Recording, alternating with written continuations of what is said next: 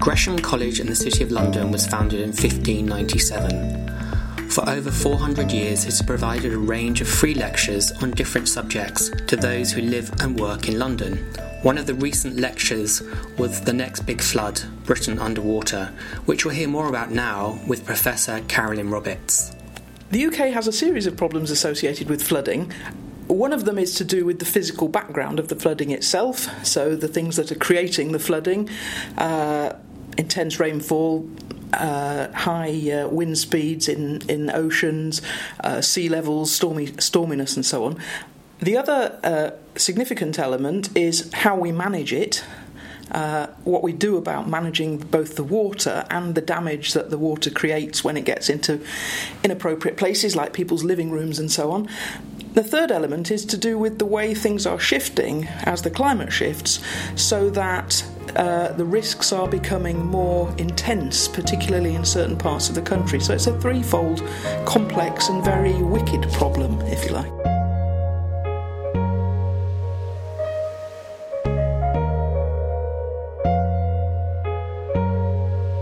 Change is part of what we're talking about. Flooding is a natural phenomenon. Rivers have always overtopped their banks. They never burst their banks, or almost never, in fact. But we have we have altered the environment very significantly anyway, with the things we do, the way we farm, the way we constrain rivers and so on. So it's a mixture of um, a naturally uh, induced phenomenon, flooding always happens, and the problem of the, the way we behave in circumstances close to the rivers, close to the coast.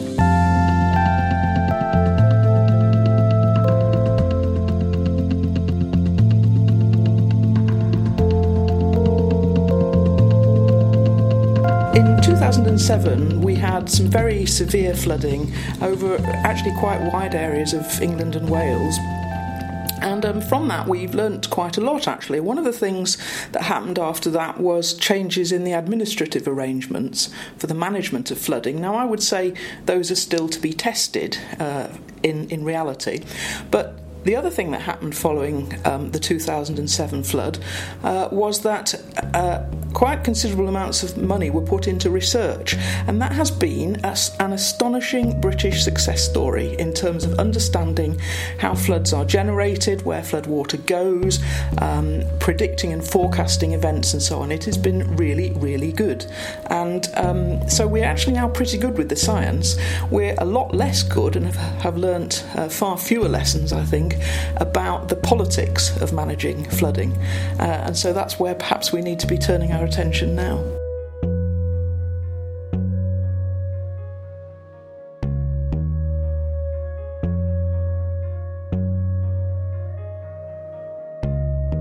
In terms of the way we manage floods and the way politicians behave, many politicians, both locally and nationally, have an eye to the relatively short term. So they're concerned about the next election, the next time their their um, uh, constituency will come up uh, um, for for renewal, or their um, their role in that constituency will come up for renewal. And they tend to want results in very short periods of time, say three, four, five years. And that's really not realistic in terms of dealing with flooding. We're also in an era of austerity, and that's making it difficult to find the money to do some of the things that really do need doing. Now, in the longer term, it makes sense, just as it does for climate change itself, it also makes sense to invest now to avert future costs.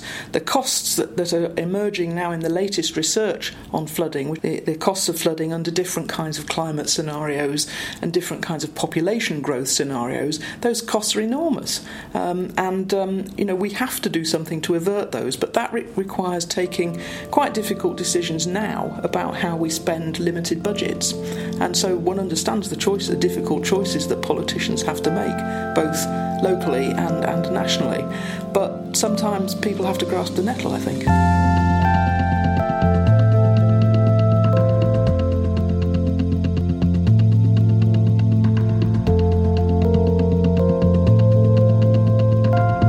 The areas most at risk of flooding are, um, well, there are, th- there are three types of flooding that are really important.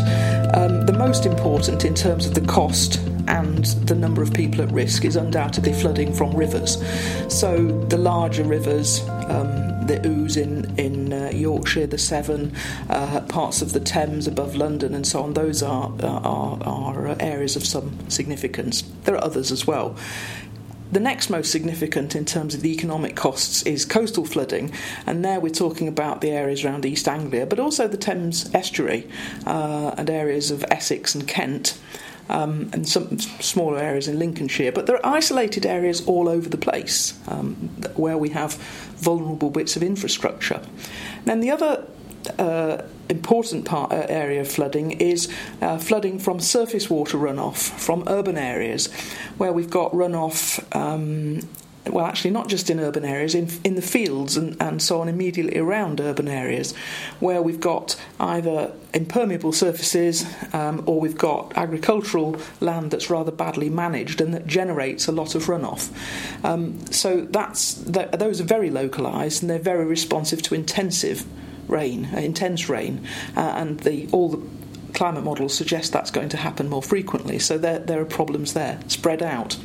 The last kind of flooding, actually, that has some uh, significance, particularly in and around London, is uh, uh, groundwater flooding, clear water flooding, we call it, and that's caused by generally wet periods uh, rather than intense rain, but when water levels rise uh, and, and get into areas where they're not, again, not usually, uh, not, we would say, supposed to be, um, and uh, that's a bit more insidious. It's still quite significant, actually. So we're talking um, the total Total costs at the moment are are in the uh, the billions of pounds a year on average, uh, and as we go forward into the future, they become even more significant. So it's it's uh, it's, it's worth doing something about, I think.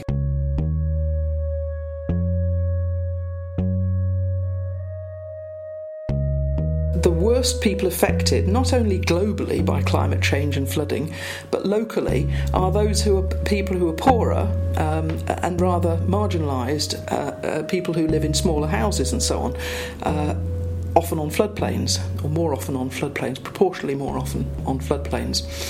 And so if you say, what can you do as an individual, um, people have different power, different amounts of power. So if you're relatively wealthy, you can probably do something to protect your house, and you're less likely to be living on a floodplain anyway, but you might want to flood-proof your house as best you can. If you live in a rented, a small rented house in a terrace, say, it's much more difficult to do something, because you just protecting your house is not going to, to uh, or trying to protect your house will not stop water entering from your adjacent properties. Um, so it's actually quite difficult to say what can people do in one group. What I would say people can do is actually to pressurise their uh, their uh, represent- political representatives to address this issue, because really we should be taking decisions at the level of community now, not at the level of individual. I might add that we've also seen some pretty shocking behaviour in previous flood events by individuals. So individuals with power and strength and influence, for example, grabbing all the sandbags uh, and putting them around their own house, leaving aside other people who can't physically manage to to uh, um, uh, drag sandbags around. I mean, sandbags are not very helpful anyway, but but um, so you know it's a community response we need, and actually people buying into their local community in terms of action is a much better approach for all of us, actually.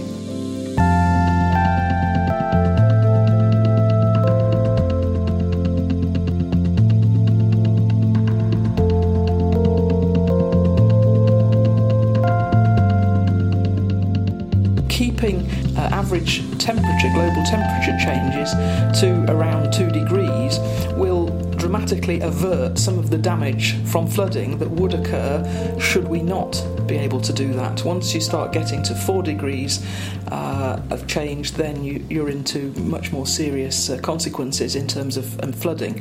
As the as the atmosphere heats up, everything tends to move more quickly. The atmosphere becomes more volatile, the sea level rises, you get more rainstorms and so on, uh, at least in, in the U K, where we sit in relation to the, um, the, the position of the jet stream. Uh, other places in the globe will experience things differently, but certainly our experience here in the U K is likely to be one of more extremes, and, uh, and that's of, of some consequence.